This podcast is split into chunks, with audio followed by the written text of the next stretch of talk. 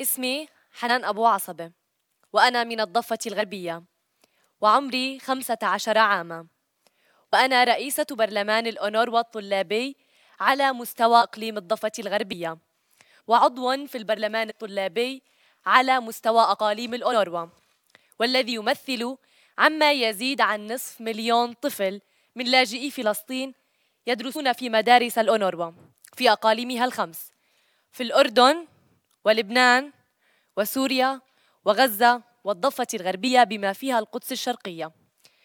قد يعتقد بعضكم أن تواجدي في مدارس الأونروا يعني أنني أدرس اللغة العربية والرياضيات والعلوم والفن فقط ولكنني في الحقيقة أتعلم أيضا الاحترام وحقوق الإنسان والديمقراطية والقيادة. نعم فهذا ما شجعني وأهلني على الترشح على الانتخابات. ليس في مدرستي فقط أو على مستوى إقليم الضفة الغربية وإنما على مستوى الوكالة ككل. منذ عام 2017 أصبح لدى الأونروا برلمان طلابي مركزي فهو يمثل عما يزيد عن نصف مليون طفل من لاجئي فلسطين. إنه مجلس مكون من 22 عضو وأنا وحاتم أعضاء فيه. أحد أهدافنا كممثلين عن الشباب هو الحفاظ على حقوقنا والدفاع عنها والحفاظ على بيئة سلمية في المدرسة. الأمر ليس سهلا عندما تكون محاطا بالنزاع كما هو الحال في غزة أو سوريا أو عندما تعيش تحت الاحتلال كما هو الحال معي. نعم فلقد أتيت من رحم المعاناة حيث أصوات القنابل وطلقات الرصاص تدوي في شوارع مخيماتنا في الضفة الغربية. أحيانا أستيقظ من نومي مرعوبة على أصوات طلقات عالية على بابنا.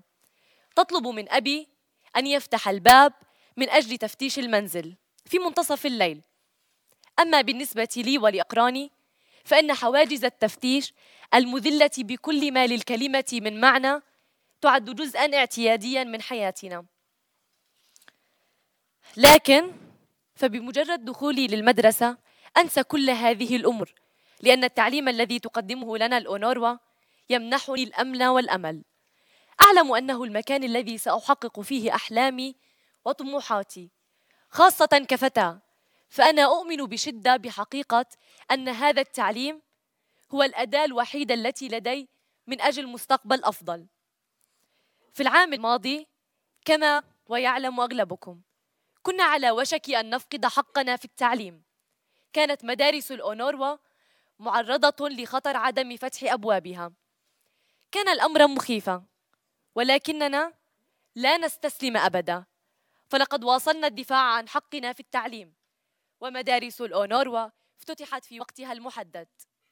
لذا نأمل أن تفتح مدارس الأونروا في وقتها المحدد هذا العام. بالنسبة لبعض أطفال العالم إن تأخير السنة الدراسية يعد أمرا رائعا المزيد من العطلة. ولكن بالنسبة لنا نحن أطفال لاجئي فلسطين إنها ليست متعة فالتعليم هو أهم شيء لدينا. شكرا لكم.